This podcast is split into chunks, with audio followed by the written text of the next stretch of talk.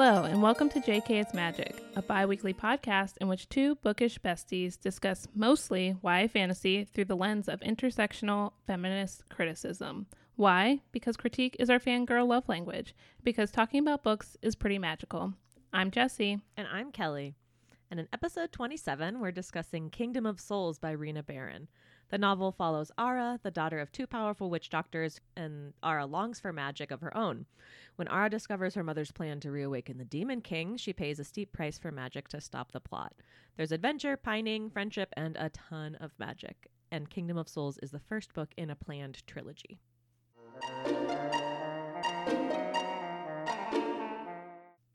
Initial reactions. Okay, full disclosure, I received this book as an ARC, as the author was trying to make sure the book got into the hands of POC reviewers.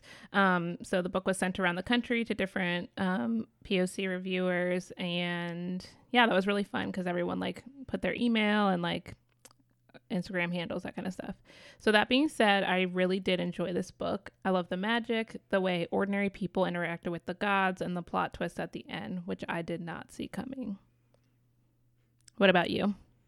I also loved this book. It was really complex from the characterization and magical system standpoint, and there were several twists that I didn't see coming, like you said. I really enjoyed it. It was like unlike anything I had ever read before, and I can't wait to read the other books in the series.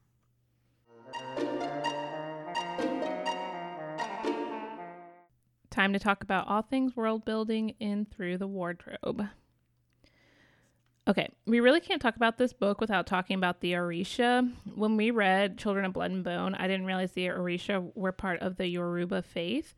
Um, I'm going to link to a few things in the show notes, one of which is a crash course with a white dude, but it was still really informative. and it was really cool to see the origin story of the Orisha and how they interacted with humans in the beginning.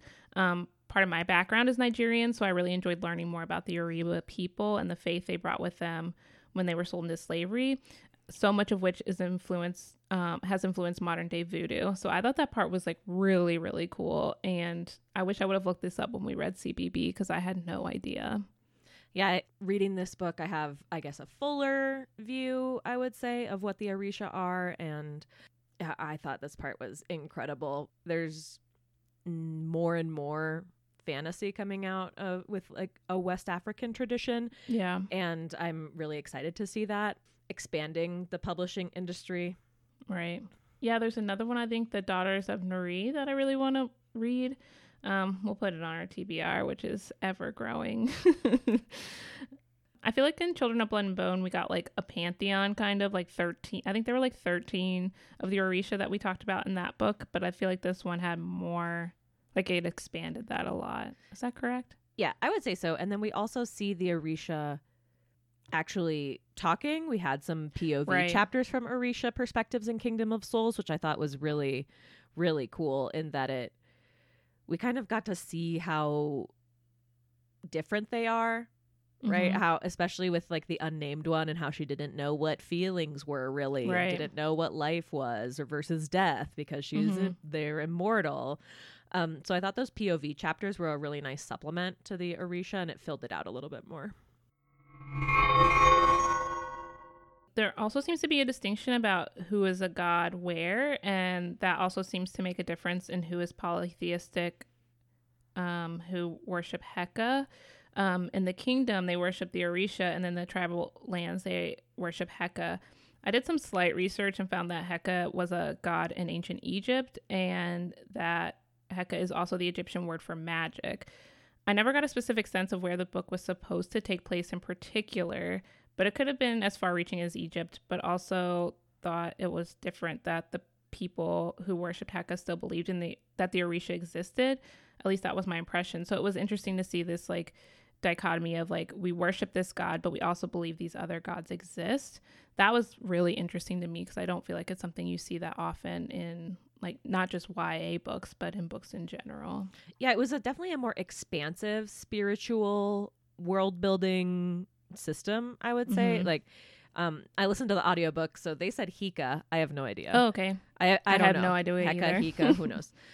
I liked that there wasn't this sort of um, like a conquest narrative necessarily about needing to eradicate the polytheistic religion right. in favor of the monotheistic religion or vice versa. It was a model for how these different belief systems can coexist. Right. Which I thought was not something that we've really we haven't seen that sort of complexity built into a spiritual system in other books right. we've read for the podcast, I don't think. It's usually a one or the other if spirituality enters in at all. Mm-hmm. Well, it's not something we see in like a day to day, even like in our in our real world, um, because like in the United States at least, most like the most popular religions are the monotheistic ones, and they're like fighting about who's right and like my religion's better than yours and you know those kinds of things. So it was interesting to see a world where they're like yeah these two religions exist and they're both true and we're fine with that. Like we're not going to fight about it. I thought that was really cool to see like people who could be of different religions and still get along and live you know live their separate and together lives and it was like fine absolutely one thing I did not understand is why the ruler of the kingdom was called the Almighty One when we know they all believe in gods. That was really strange to me. I don't I, I don't have an answer to that. I don't know. Yeah. Yeah, maybe maybe because of my like knowledge of, you know, monotheistic Christian religions and God being called like the Almighty, like I associate that word with a god, but maybe that's not really what it's meant to mean. Although I think that there was so within the the capital or do you remember what the city was called? I don't remember what the city is called. I think it's called the kingdom. The kingdom. Okay, so in the yeah. kingdom what was interesting to me is that there's juxtap- this juxtaposition because it's a very hierarchical um like political system and social mm-hmm. and social structure so the almighty one and his children so it's like the mm-hmm. king essentially right. and his kids um, are in charge and but then it's juxtaposed with this polytheistic um, orisha mm-hmm. belief system and then in the tribal lands we have the Edom which is the mm-hmm. witch doctor council that leads all the different that leads this the tribes that are more it's just a like a larger diversity of cultures and traditions right. and we see them working together but they mm-hmm. believe in they are have a monotheistic religion they believe in right. Hika. yeah that is kind of interesting i guess maybe it's kind of similar to how like um in with monarchies the almighty one is chosen by the gods. Exactly. maybe it's more similar to that yeah. Yeah that like the divine sense. yeah like the divine right of kings. Yeah that's what it's called. Or or queens. Or well but not usually. But right now. Um i'm watching the crown so i'm like you know in it Ara calls her parents by their first names, and I just thought this was so like wild to me because my parents would have never let me get away with this. I was like, this this is just this is just too much. Jealous. Yeah, well, not really. I don't. It's it, to me, it would feel weird to call my parents by their first name, but probably because you know I never did that. yeah, cultural differences. Yeah, but it's also funny because this the book takes place in um, West Africa, but when I am like reading the book, I think of her as black, and I'm like, no black kid would ever call their parent by their first name. so that was like really funny to me. Yeah. but like also cultural differences, like you know, within countries or whatever. Definitely. Um, that was really funny. The book also brings up this idea of what does it mean to have a soul, or are are our souls are we our souls or something else? So there's a bit of a mind body problem at play here which is like this philosophical thing about like are we our souls or are we made up of something else? Like there's like a distinction there and it's obviously not agreed on and it's something that's come up in other episodes. So i'll link to i think it's a crash course because they're great. Mm-hmm. um so yep. what makes us who we are yeah it kind this... of stems from like the cartesian mind body dualism Right. Like yeah. I think for therefore I am sort of thing versus like what is how important is the body in living versus right. are you mainly existing in your mind and yeah. then adding the soul component onto things. Mm-hmm.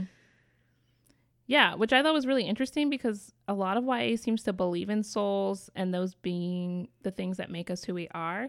So I enjoyed watching the crash course on this, but it's it's funny to see how like in YA, something that you know some people think of as um, childish or for younger people, they're taking on like kind of these big philosophical um, issues that I don't think we always see in like books for quote unquote adults. Absolutely. Yeah, it's these huge existential problems mm-hmm. that that Kingdom of Souls is trying to look at. Yeah, I agree with you that YA often gets written off as childish, but at the same time is dealing with some of the largest issues. Yes. At the core of basically human existence.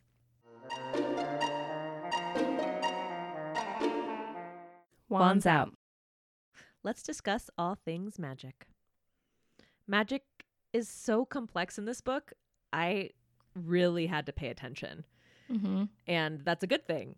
I think, hands down, Kingdom of Souls has the most complex magical system of any book we've read for the podcast so far. Would you agree? Yeah, I definitely think so. And I think part of it is because the book isn't rooted in stories that we have heard before. So we really like um Cruel Prince. Like we have heard fairy tale stories. We kind of know like true names, like those sorts of things, or um, even like uh, the Grishaverse. Like some of those stories and tropes are things that we're more familiar with. So like by bringing in a different magical system and different gods that we don't really see all the time in our books, I think it makes it feel more complicated. And we have like all these gods from different areas. It was really interesting to me. But I actually do think it is more complicated. Oh, do you think so? I think it is way more complicated. Okay. Yeah, Why? because you have the Orisha doing mm-hmm. their magical things and then the pre and then these priests that can use Orisha power and tell the future and read minds and see things. But then you also have hika and the mm-hmm. tribal people and there's a bunch of different tribes that all have different yeah. kinds of magic. And then we also have the Cravens, which are anti magic. Mm-hmm. And then you also mm-hmm. have the potions and blood magic. And then you also have demons and demon magic. But then we learn that those are those were other kinds of like angel beings, like mm-hmm. that pre-existed humans or coexisted with humans at one point thousands of years ago. I maintain that this is intense yeah, there's a lot going on in the story, which was also like really cool because maybe we don't get that many complex, like super complex systems of magics in other books. Yeah, it was more. It was just like so so so far ahead of like a, a Harry Potter style where yeah. magic exists and you need to have a wand and there are those with it and those without it. Yeah. Also because you can buy it and at the cost of your years mm-hmm. too. So I just I thought that Rena Barron did a really excellent job with the magical system in the book. Yeah, I would agree. And Ara is pretty much obsessed with magic, and for good reason. Her parents are both powerful witch doctors, and her grandmother is a chief of. Is that what they called them? What they call I her? think I think a chi- chieftain. A chieftain mm-hmm, of one mm-hmm. of the tribes. And I think the novel is very successful at communicating to readers why magic is so mesmerizing and powerful and incredible.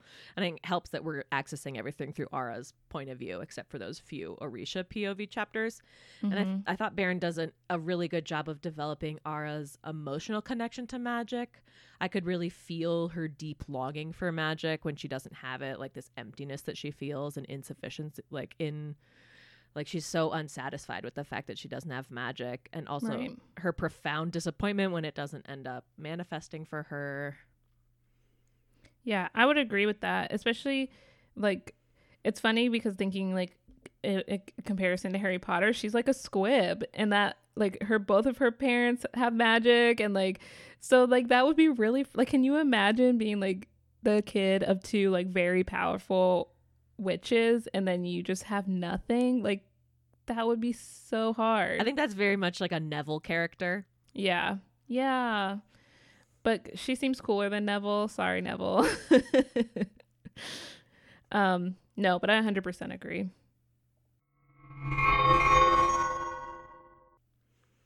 I loved the visual descriptions of magic as these like different colors or sparks racing along skin and in the air, and at the same time, it has its own presence that's not visual.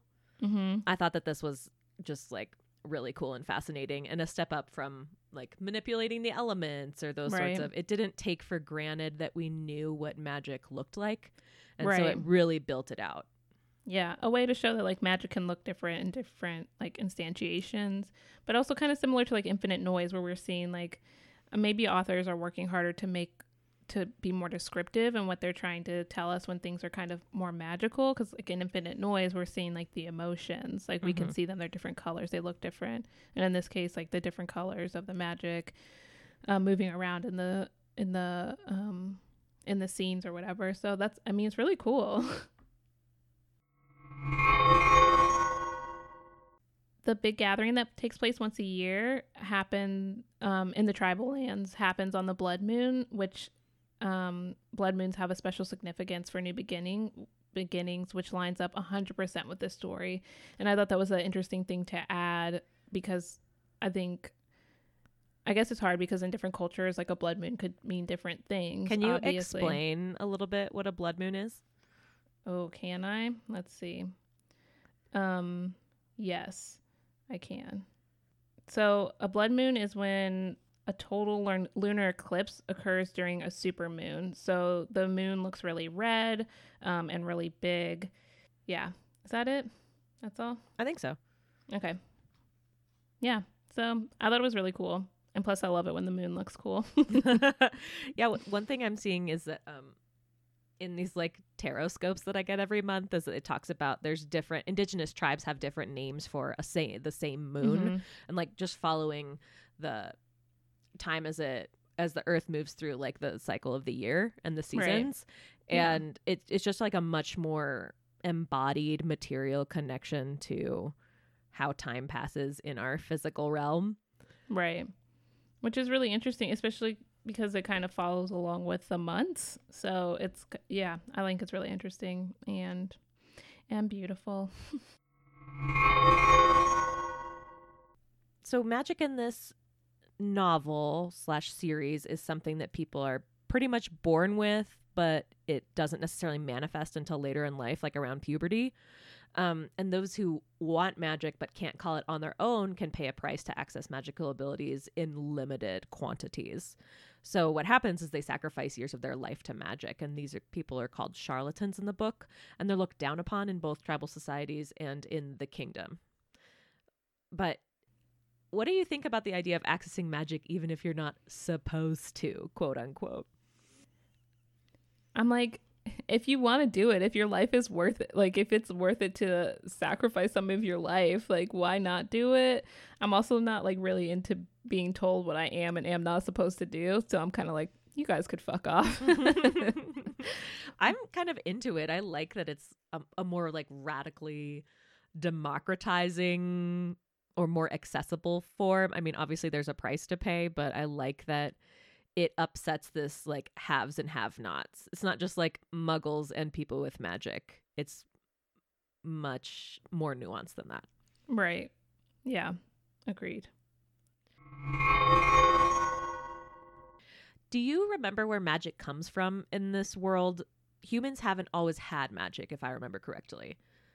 After the war with the Demon King and the Orishas, Hika shows up and kind of like fills this void or something and gifts the tribal people magic, but the Orishas aren't on board with this, as far as I remember.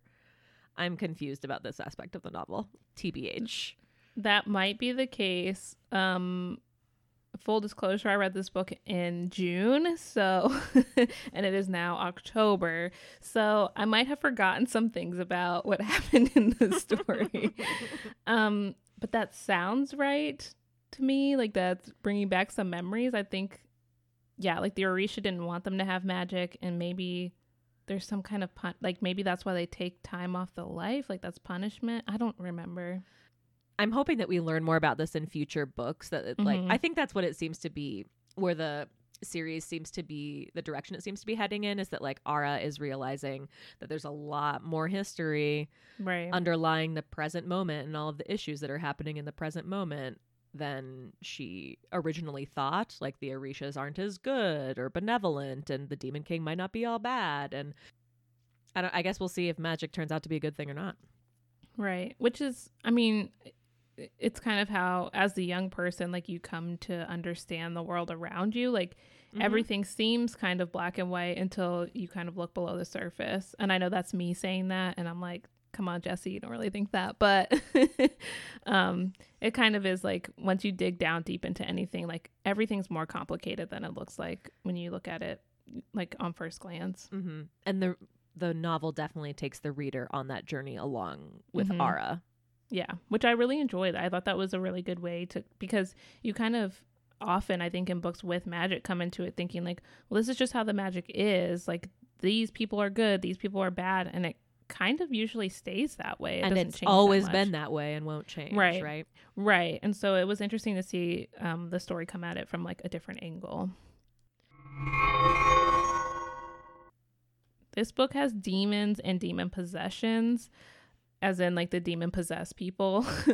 um, the demons almost seem like their own race who inhabited the earth bef- after the Orisha, but before humans. So we have a di- differentiation in good and bad magic that seems to depend on the person or thing who is wielding it. Mm-hmm. Does that seem correct? Yes, I'm not sure if the demons ex- pre-existed humans. We know that they coexisted at one point, mm-hmm. and then there was like the big fallout, the big war or whatever. Um, and it does seem the book does seem to hint that the demons might just be perceived and called demons after right. the fact and that they aren't necessarily demonic or evil. Right. Okay. Yeah. But they're still like kicking about right now. Yeah. In our okay, in their current okay. I was making like they're still around doing bad things. We also have familiars. For the first time in my life, I have read like this book has familiars being a bad thing. Um, on page 75, familiars are described as restless ghosts, ghosts with no souls, seeking what they cannot have, life and that is like so different from every other time I've heard of familiars that I was like, oh, I never thought of like any other possibility for them because normally I think of them as like an animal that's your familiar and they like help you with your magic or whatever. Um, so I thought that was really interesting, like change to what we see as like the norm. Mm-hmm. And they the familiars would show up and almost be this like um a warning mm-hmm. or like a symptom of evil going on because they feed off of other people's emotions. Right. Right. They feed off of strong emotions. Yeah. So I thought that was really interesting.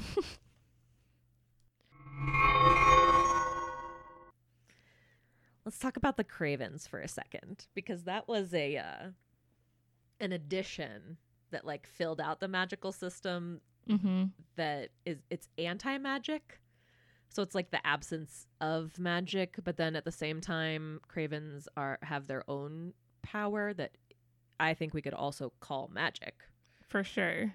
They're shapeshifting beings whose real identities and contributions and traditions have been obscured from humans through generations of storytelling, like this legend that we get about the first uh about Ra- Rudjek's like lineage basically. Right. His ancestor is the one who saw the craven and fought it and then brought back the bones. And we realize that this is a through line in the entire novel. This story is more complicated than it's originally described. Mm-hmm. And Rudjek is part Craven. Yes. So I guess that that is a legacy. It doesn't like diminish with time. Because I don't know how many generations down the line Rudjek is from his ancestor. I mean, it seems like it would have to be kind of a lot. Yeah, I agree. I'm excited to see where this goes in future books. I maybe we'll get POV chapters where we see Rudjek like learning more about himself and his powers and his identity, but that had to be a real mind fuck for that character. Well, and because when he comes back and like him and Ara can't touch each other, that's only after she has like taken on like all the powers of the gods, correct? No, of the tribal elders. Oh, of the tribal of elders. the witch doctors. Yeah. So before they would have been fine. Yeah. Okay. I'm curious to see where this goes. But we can talk about that later. Okay. Okay. Let's.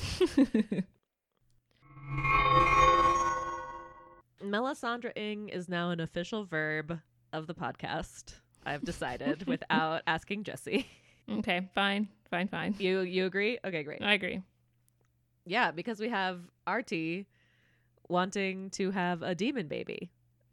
Why do people want to have demon babies? I don't I don't know. I don't know. Yeah, because that's also happened with House of Salt and Sorrows, demon baby. Demon baby. I mean, I guess technically she got a real like a human baby and a demon baby. right? Yeah. Yeah, uh, it's weird. I'm I'm not I don't understand the impulse. Maybe just to have power, I guess. Yeah, I guess power at all costs.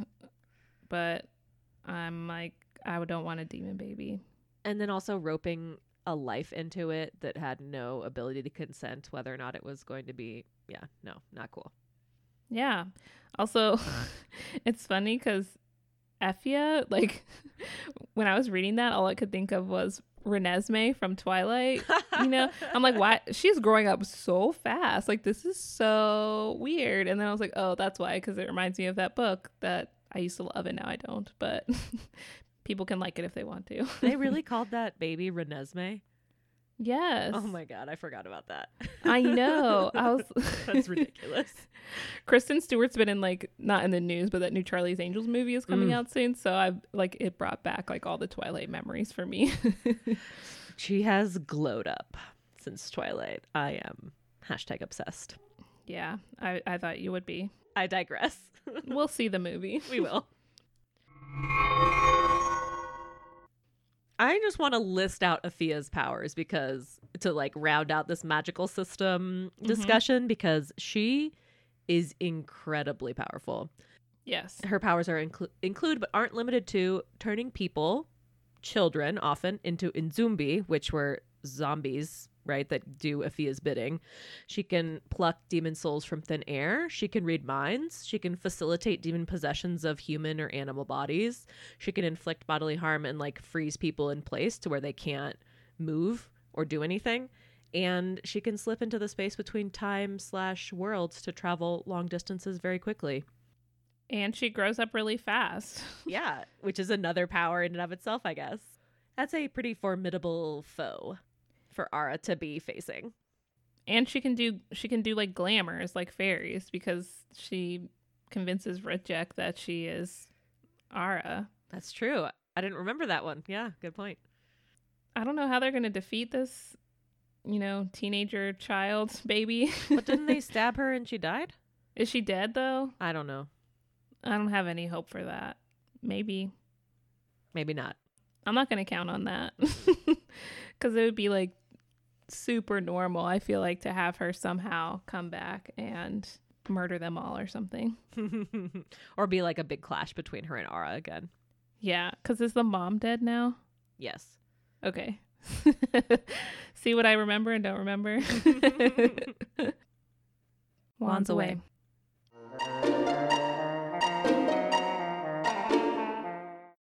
Now we're going to talk about conflict, villains, and good versus evil in our segment Get Me Kylo Ren. This book has so many villains, and I really enjoyed how complicated all their relationships with Ara. She has her mother who is doing terrible things, but she longs to please her mother. The Demon King, who apparently was the wife of the Orisha that is residing in Ara, the unnamed Orisha, and Efiya Ara's little sister, who is literally a demon child. And it was great to see a main character who's willing to try anything to stop Arti and Efiya, even if it meant killing them. So often our main characters are willing to go pretty far, but killing is a line they aren't really willing to cross, but not Ara, which of course I really appreciated. and it's a bit more I'm not going to say realistic because that's also but also realistic. realistic or just honest in the fact that sometimes the means are ones that we wish we didn't have to take. By any means necessary. I'm also just like on board with like killing people if you have to. Like, not in real life, I wouldn't, but in a book, I'm like, yeah, you have to kill them or you're going to die. I mean, and that's also like kind of how history works. Yeah, that's true.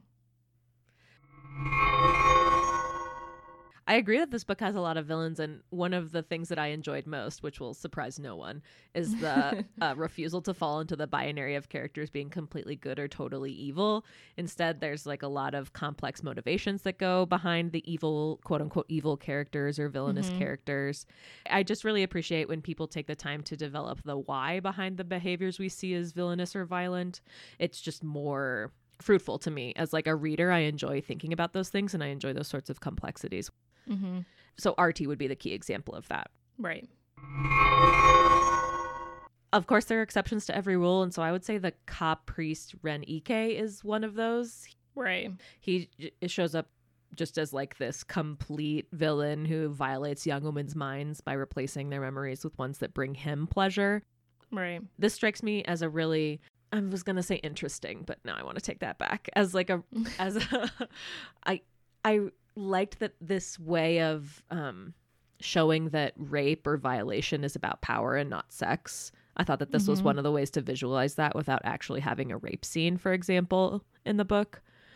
Right. And I I think that this concept of the body mind developed by scholars like Eli Clare and um or like Sami Schalk where they're not distinguishing between a mind and a body, like seeing it as one thing is is important in this discussion, right? Because the mind body dualism doesn't really hold up. Like a, a, violation to the mind, we see this in the book, is a violation to the body and vice versa.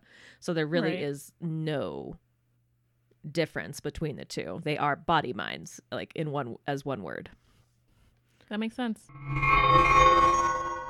we just have really the one villain who's like 100% bad and he kind of is the motivating factor between Arti becoming like a villain right. in the story. So without and it's funny because it's a villain that we don't get to know that well. So like Kelly can't fall in love with him. Um, don't worry, the demon no king. Backstory. That'll be oh be my me. god, I know. Oh my god. um, Kelly loves a good villain backstory. I really and, do. And and in this case, like I 100% agree. Like I don't agree that I can like fall in love with a darkling as he's portrayed in the books. I'm um, very conflicted about it. You keep bringing it up. It's something I have not made peace with for myself.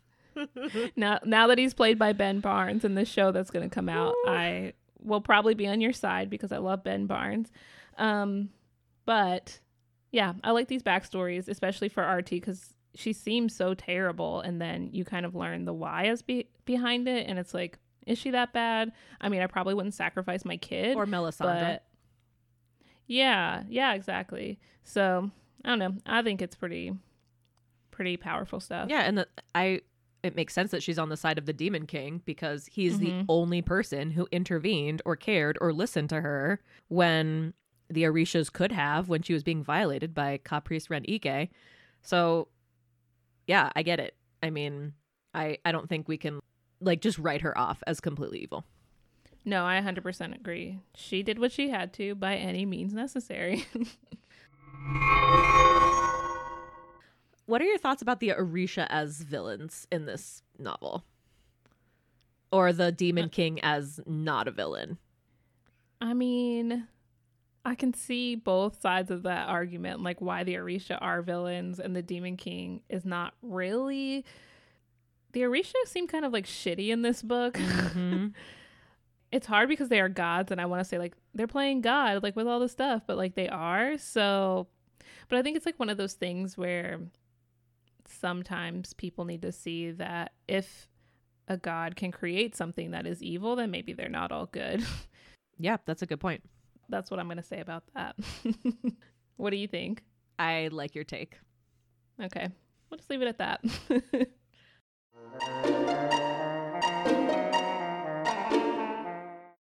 Onward, magical listeners. Just as one does not simply walk into Mordor, one does not simply read fantasy without talking about representations of race, class, and gender, and ability, and other things. This is our segment about power and bodies and how they relate. Let's talk about race. Let's. I really love that this book shows so much of the diaspora of Black people. We see people with varying skin tones from albino to very dark. Mm-hmm. Each tribe has different physical attributes. There are different clothing styles and different types and styles of wearing one's hair. showing that even though many lump Africa into one place without geographical, political, and cultural distinctions, um, each group of people will have all of those things. Um, blackness in Africa is not a monolith, and the book did a really good job of showing that. I really appreciated like this this view to show that you know it everywhere can be all different, even in a, a continent that gets all lumped together as like a country, like the country of Africa. Yeah, I loved how this novel really refuses to accept that because it's just completely not true. The fact that right. blackness or Africa is a monolith. Yeah, the country of Africa. Whenever mm-hmm. I hear people say, like, oh, yeah, I went to Africa, and I'm like, wait, but where did you go?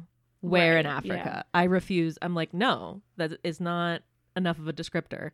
You're going to say you went to Spain, but you're then you're going to say you went to Africa? No, there are countries in Africa. It's just bullshit. Anyway, I completely agree with you. I thought that the detailed depictions of ethnic and cultural differences really built out the racial system and made it more complex than just like different skin colors, which also happen. I think it focused more on the racial and, or on the ethnic and cultural differences than it did different skin tones.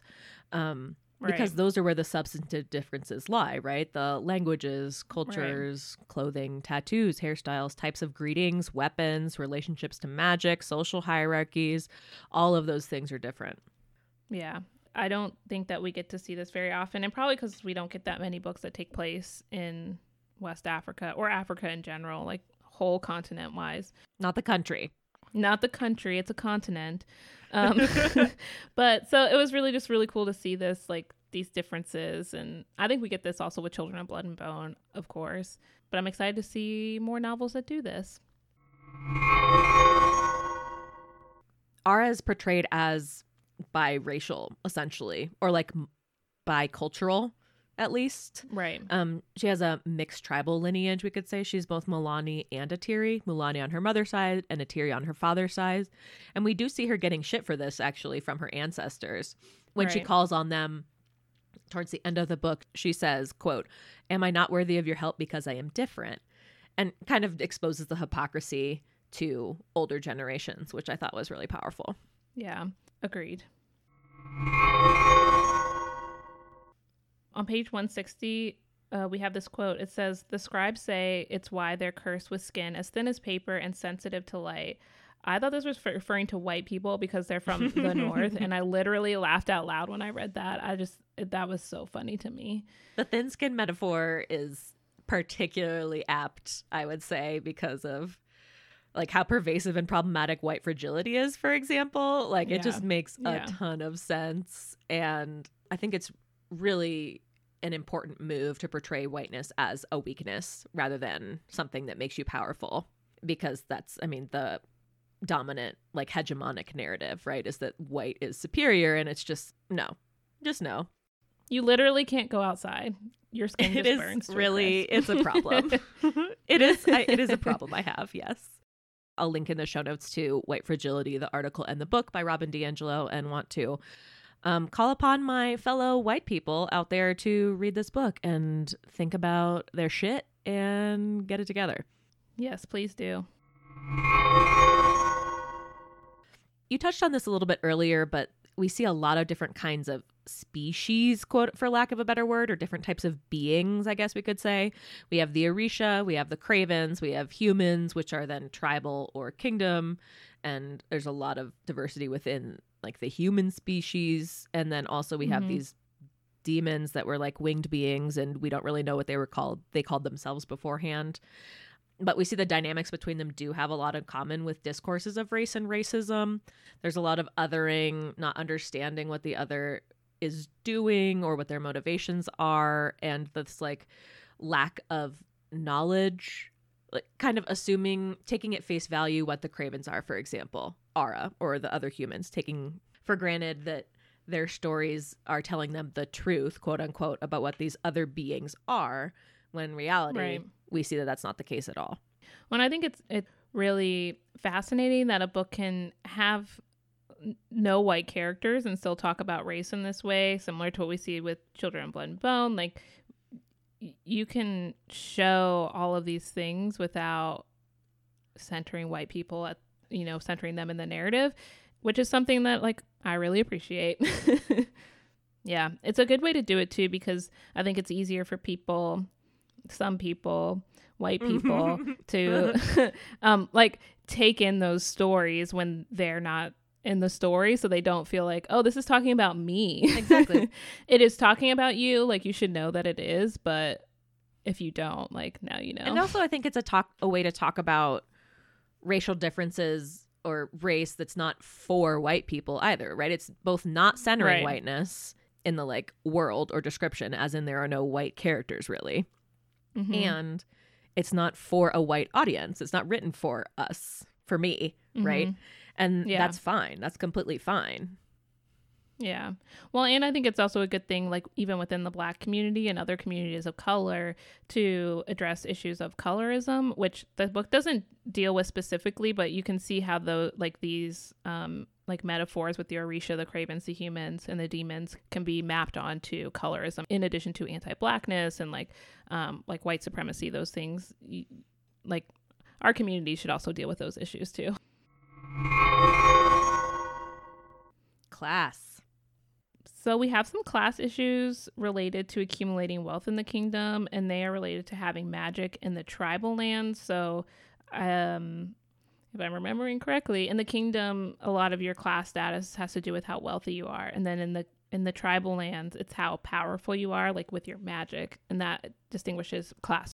Yeah, that was fascinating to me. The point about magic being its own sort of like capital among mm-hmm. tribal people. So the the witch doctors make up the Adam, and they're the tribal con- council that constitutes the leadership of the various tribal peoples. And that social hierarchy, like you said, is determined by how much how powerful a person's magic is. And it seemed a little bit more equitable in that sense, right? It didn't seem like there were as many class stratifications among the tribal people as there were in the kingdom. Right. I guess you see it a little bit where in the tribal lands, if you don't have magic, uh, there were like other young people bullying Ara, Ara, sorry, and so I guess that is like the instances where you see like some class issues come up in the tribal lands, but it's not you're poor, therefore you are, you know. Mm-hmm. It's not about wealth necessarily. It's a, it's like class yeah. distinctions along different lines. Right, right. Which is a good point to make because we do see class distinctions made in our world without not just related to m- having money, but you know, your education. Like, I guess a lot of it's related to material things, but you know, intersectionality and all that. Ara's father, Oshie, has wealthy clients who come to his shop for magical cosmetic alterations. So we do see in the kingdom that magic is something that can be bought and sold. Mm-hmm. And these clients want to make themselves look younger, for example. Right. And so, like, outside of the tribal lands, magic is something that other people are willing to pay for. Right. And that would make life so much easier. it really would. Can you imagine how much easier it would be to dye your hair if you could just go in and be like, do the spell? Mm-hmm. Do the spell, please. Thank you. Yeah. Although I guess the magic does seem to take some time. But it's in, it's interesting to me that if you're so that you can pay a magical practitioner to access magic mm-hmm. in a temporary form, but that doesn't take years off your life. So like that's like a sanctioned way to access magic even mm-hmm. if you don't possess it, quote unquote. Yeah, so like a more allowable like in society that's more allowable. Within the magical system, like it literally doesn't take years off your life. Although I think when Ara's father dies, like that woman will become old again, right? Right. I, I think I got the impression that if she didn't keep accessing that remedy, she would become old again. Okay.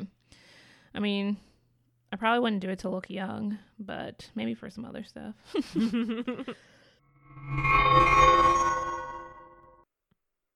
Ara's family has servants. I'm not 100% sure, but I think they might have been indentured or possibly just one, as there was talk about paying off a debt.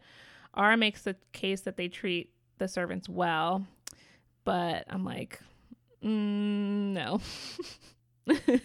yeah, I mean, if you've been listening to this podcast for any amount of time, you'll know that we routinely bring up how complicated the interclass relationships can be because of the power dynamics. There's just such an inequity. Right. We see Ara being really close with um what's her name?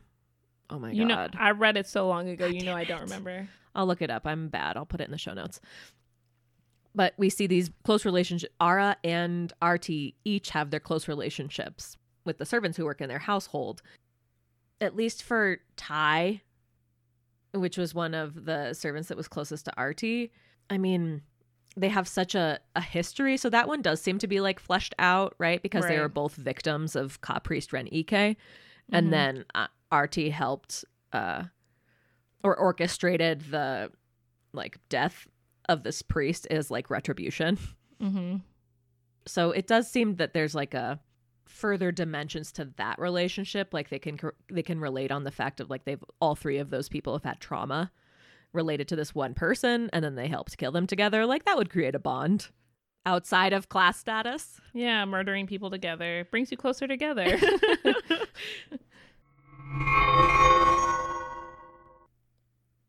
Ready to talk about gender? Yes, please. There's so much to talk about with gender in this novel. I know. There's a lot of female power going on in this story. That was really cool. So the Atiri are matriarchal. Uh, their be- their belonging is decided by their mother's lineage, and their chieftain is a woman. Ara is still considered Atiri, even though it is her father that's from the tribe. But this may stem from the fact that her grandmother was a chieftain. That was the only thing I wasn't really sure about, since everything mm. else seemed to go with your like your mother's bloodline. Yeah, everything else was like matrilineal. Yeah, that's interesting. Right. Yeah. And I think also that connection might be due to the fact that Ara's grandmother was willing to have a relationship with her regardless of if right. she had magic or not.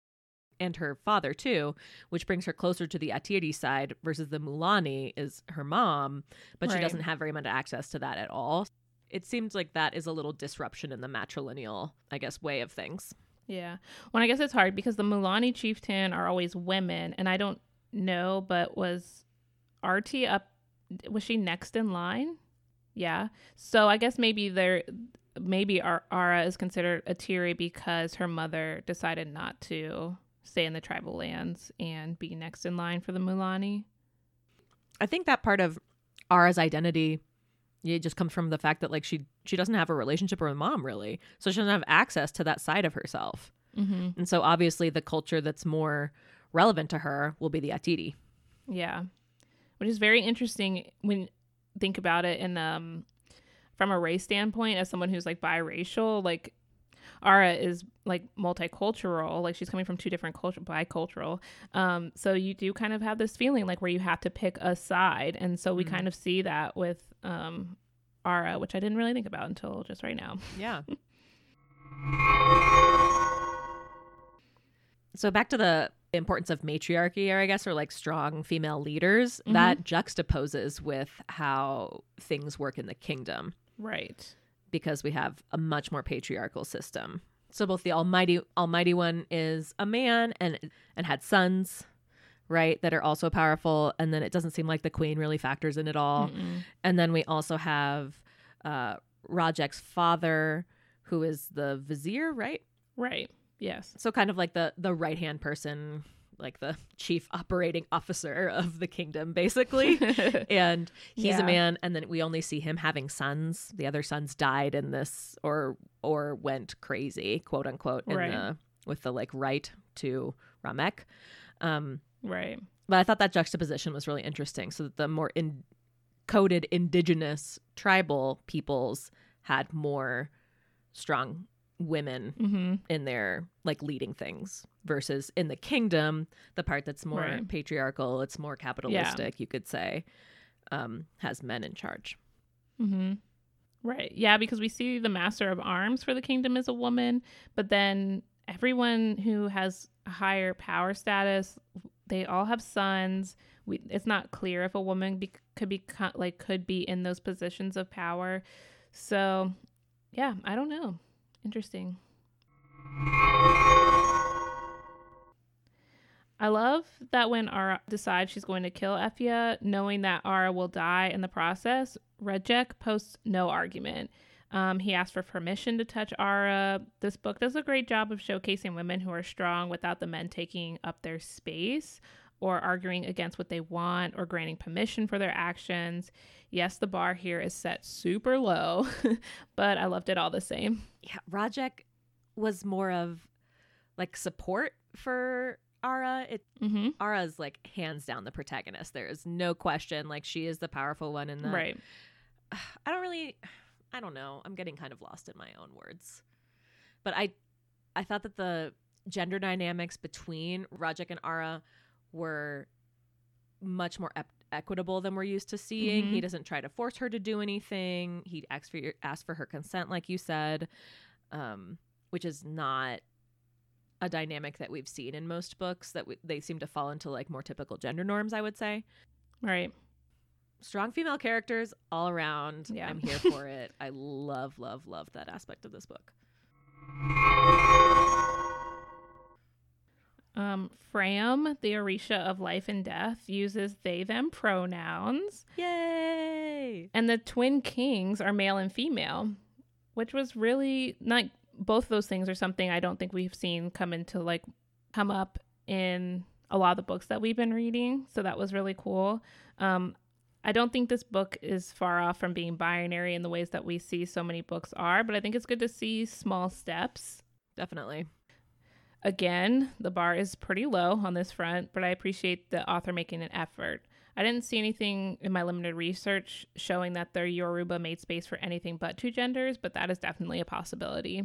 hmm And I like how the um, book takes like the Yoruba faith and the Orishas and it is expanding it out to maybe include things that weren't originally encoded. Right. But I know also at the same time, like the gender binary is a Western colonial imposition.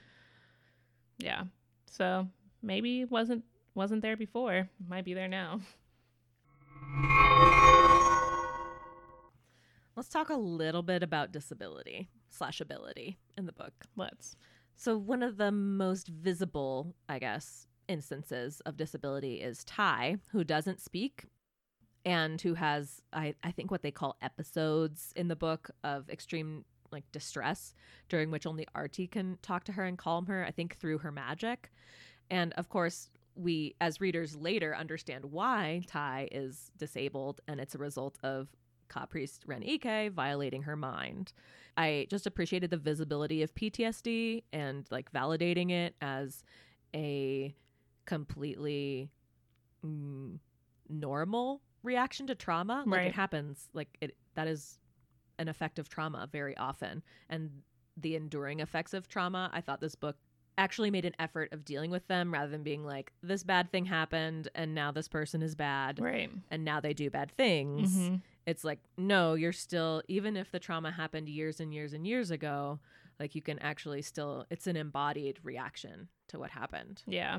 And the, I mean, it really does go to show like those things really stick with you, even like, yeah, even when they happened a long time ago.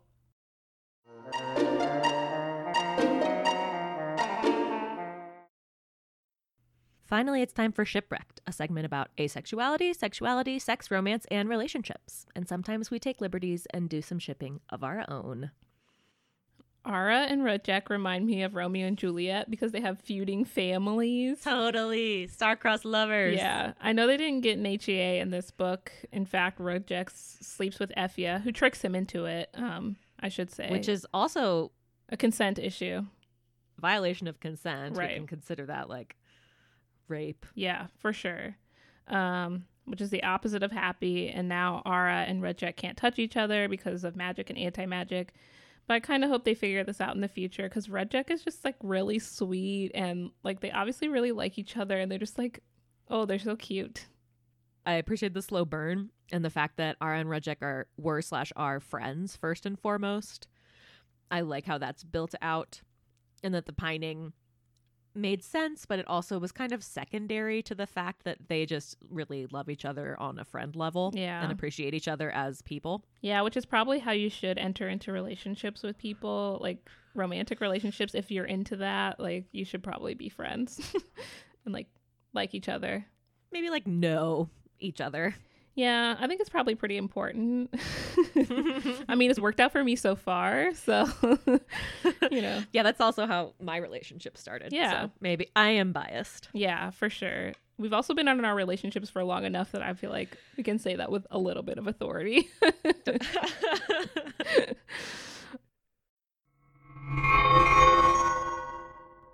Kira and Hasana are lesbians, or at least they are queer and they like each other. We don't know about any past relationships with the two of them. And they actually like kiss and have physical yeah. contact with each other, and the book normalizes that completely. And it doesn't seem like they're ostracized or otherwise like discriminated against because of their sexuality. Right, which I really appreciate because we don't often get that that often in books. Mm-hmm. Like there always has to be a problem at the center of people's queerness, and that's not always the case. Like Infinite Noise, like that's not always the case. Exactly. Much appreciated. Thanks, Rena Barron.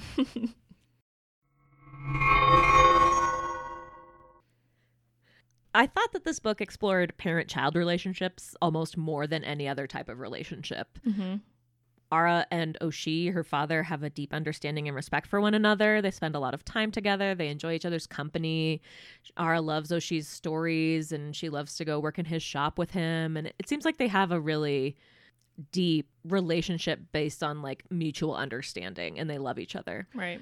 Um, and that's definitely contrasted to Ara's relationship with Arti, her mother, because like Arti's always like disappointed and constant like her constant scorn and these are the things that Ara's they're the center of Ara's emotional struggles throughout the entire novel until she finally realizes that maybe if I have to almost die to get my mother's uh, approval, it's not worth it. Um, which is not definitely. Yeah.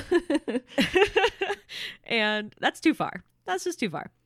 And there's so much complexity to a parental child relationship. And one thing I appreciated about Kingdom of Souls is that it we go along with Ara on this journey of getting more and more information so you can understand Oshi better and understand Arti better. And as a child grow like it's mirroring the fact that as a child grows up, or as you like go from adolescence into adulthood, you're learning more about your parents and they're not as simple as maybe we thought that they were before. Right. No, 100% agree. And I don't think we get that many books where, I mean, a lot of times we see like a parent becoming evil and doing really bad things, but without any background knowledge of as to why that happens in YA books. So it was really interesting to get like this backstory for Arti and what's going on. And like Oshie just really loves Arti and they have a complicated relationship, but we we really get to in in the end, I mean, obviously Arti does like a lot of bad things, but you know, getting that background knowledge really helps and I think it's like useful for Ara as a character. Like yeah. we'll see more of that come up. Putting that together with how we just talked about Rudjek and then how you talked about Oshi, I think we have a picture of masculinity that is actually very generative mm-hmm. and beautiful and emotionally nuanced and like actually has access to emotions. Mm-hmm. Seems like both Rudjek and Oshi are in touch with their emotions and care about the emotional well being of the people around them, which is then we could contrast that to, for example, Ramek, mm-hmm. who's a figure of masculinity. He's a, despite being an Orisha, right. who doesn't really give a fuck, right? About he, he like uses people as pawns essentially. Yeah, and I wonder if um um, obviously I don't know, but in obviously in other cultures, like gender is not always treated the same. So it it is possible that like in cultures where women are in charge, like maybe men are more responsible for the emotional well being and bringing up children and doing those kinds of things. So I wonder, like when you switch around how, like how we socially construct gender, like do we see people being responsible for different attributes than what we see in like the United States, you know? Yeah. Which is what I think one of the most wonderful powers of sci-fi and fantasy is in speculative fiction is it allows us to imagine different ways of what if we fucked around with gender and it didn't exist in the same way. Right. Yeah, it's really cool and yeah, I really appreciated that about this book. Another type of relationship that was incredibly important is ancestors and elders.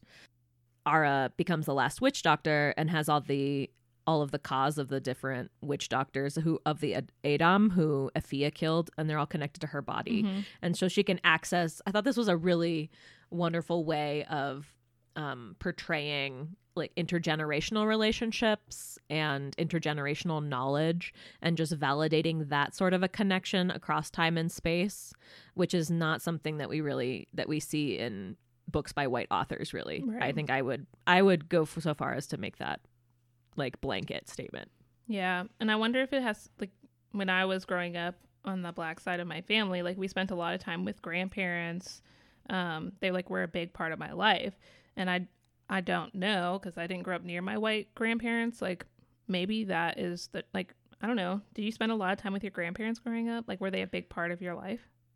my maternal grandmother was because we lived really close to her like mm-hmm. i could walk to her house and we did you know a lot of like fiber art stuff together mm-hmm. that's where i get that from but um i would say the appreciation for elders and ancestors is to me less related to white mm-hmm. or european white european american cultures than it is for example like i know that's really important in japanese culture right. for, right? Oh yeah for sure. Yeah and i would say this similar in black culture like there's a lot of like you spend time with your grandparents like you have to be respectful to them like you learn from that like those things are really important.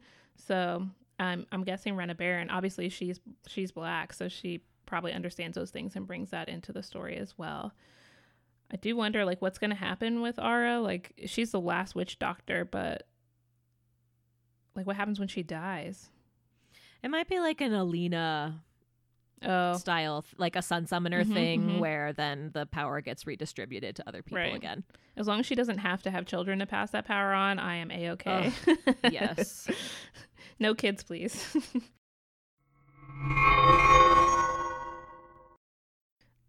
um, sexy times. No. No. No. There is a makeout scene. Yeah. And you know what? I was fine with it because I don't feel like the love story was the center of this story, and that was okay. It wasn't, and that was yeah. That I really liked that part actually. About we we've been seeing more novels where the romance isn't like the core of what's going on with the protagonist, and since they're mostly women protagonists, I really appreciate that. Yeah, it's been great.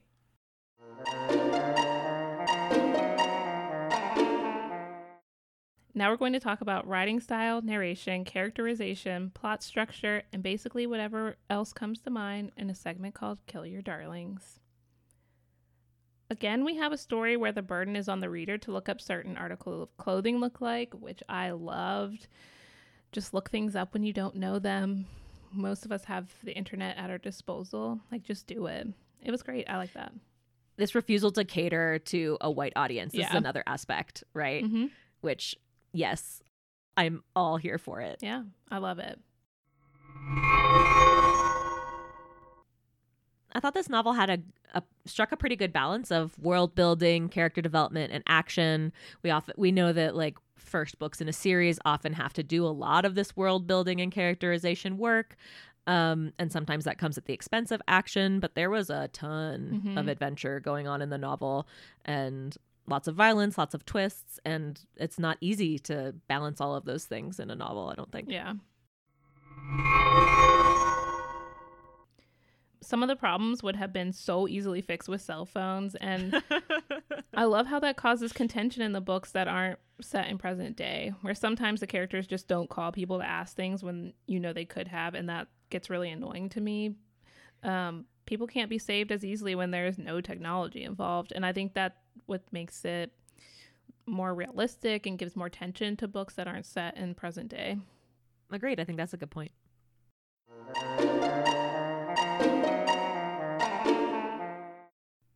Recommend if you like. Children of Blood and Bone. And no, it's not because they're both black authors, but they are both books that deal with people with limited exposure to colonialism, both have the Orisha, and both have super strong black women at the center of their stories. So I think if you like Children of Blood and Bone, you'll also really enjoy um, Kingdom of Souls.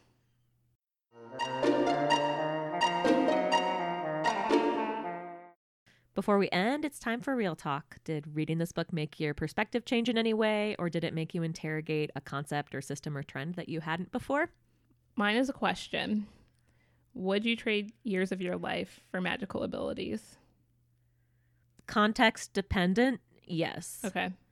It would depend on what I needed to do. Okay. For example, if I could trade years of my life in order for people in our Congress to give a flying fuck about climate change and stop like imminent climate apocalypse, hands down, yes, I would do it. You're so much more of a better person than me because I'm like, if I could get rid of my ulcerative colitis, would I do it? I meant more selfishly, Kelly, not like so altruistic. Well, I mean, it's like climate change is basically the demon king reawakening yeah. or awakening, right? Or, yeah. So that's true.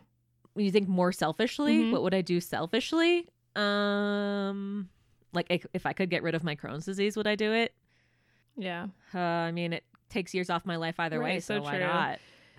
why the fuck not? Yeah, but would I live long? Like it's hard because like it's taking years off of our lives, but also like we're gonna lose extra years. Like, will we just get our time back that we were losing anyways? I don't, yeah, and this whole notion of cure is like super fraught anyway for me. Yeah. So I don't I don't know the answer to that question. okay, well that's what I thought about. Like, do you trade years of your life? I don't know. It's a hard question. If Lainey could live forever, if I traded years of my life, I would probably do it. But then you wouldn't live forever. Yeah, but someone else could take care of her. I just want her to be happy. That's so beautiful. She's my baby. What about you? I came up with two things. So the first one is inaction as a form of violence. We see this with the Orisha, and they knew that Ka priest Ren Ike was violating young women's minds, like dozens of them, and they did nothing about it. Like he was literally the main priest to the Orisha. Mm-hmm. Right. It, it, it just kind of reminds me of like, um, like the like the sexual abuse scandals of like priests, mm-hmm, for mm-hmm. example. Like you're a spiritual leader and you're abusing your power, and fuck that, and fuck you. Um, and I think the novel underscores the fact that choosing not to act is a choice, right. and it is a choice that inflicts violence. And it makes me think about like white silence equals violence basically and it does 100% what's your other thing the second thing I thought of is this tendency to sanitize stories of trauma and pain. So Arti's story told to Ara by Oshi and Rudjek is, quote, a tale made pretty by smoothing over the details, end quote. And then Ara continues and she says, quote, even the most horrible act isn't so bad if you skip the most devastating parts, but here they are laid out before me, end quote this to me underscores several things that I've been thinking about, like in the wider world, how we sanitize, um, for example. It's just like, how to explain this? Like a voluntary amnesia or like a willful ignorance, for example, to um, the fact that the US caused a lot of the conditions of instability that are causing Central American people to migrate. Mm-hmm to the US and then it's like manifesting as a quote unquote border crisis mm-hmm. or like a caravan invasion or all of these like xenophobic bullshit things that get thrown out there. Um, just this, this like myopic view that doesn't understand really the scope of responsibility mm-hmm. and then that makes accountability really hard right. or if not impossible. That's another thing that the the book was really making me think about. Yeah. All good points.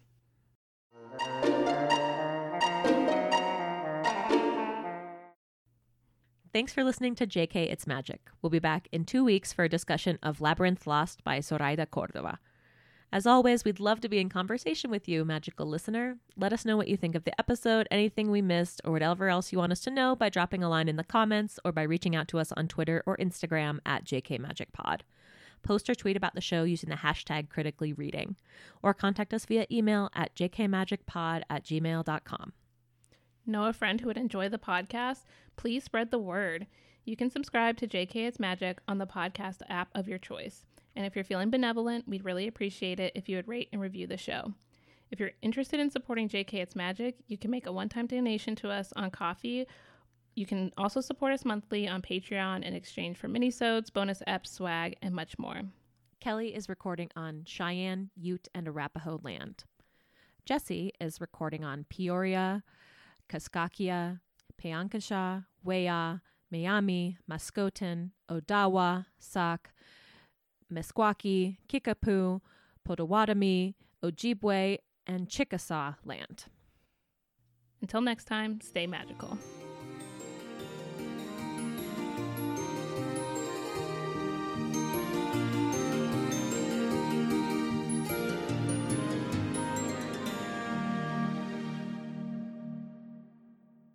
Um, pancakes. My partner just brought me pumpkin pancakes. So spoiled. So spoiled. Thanks for listening to JK It's Magic. We'll be back in one week. Oh, two weeks. Sorry. We'll be back. Thanks for. Okay. and scene. Yeah, right.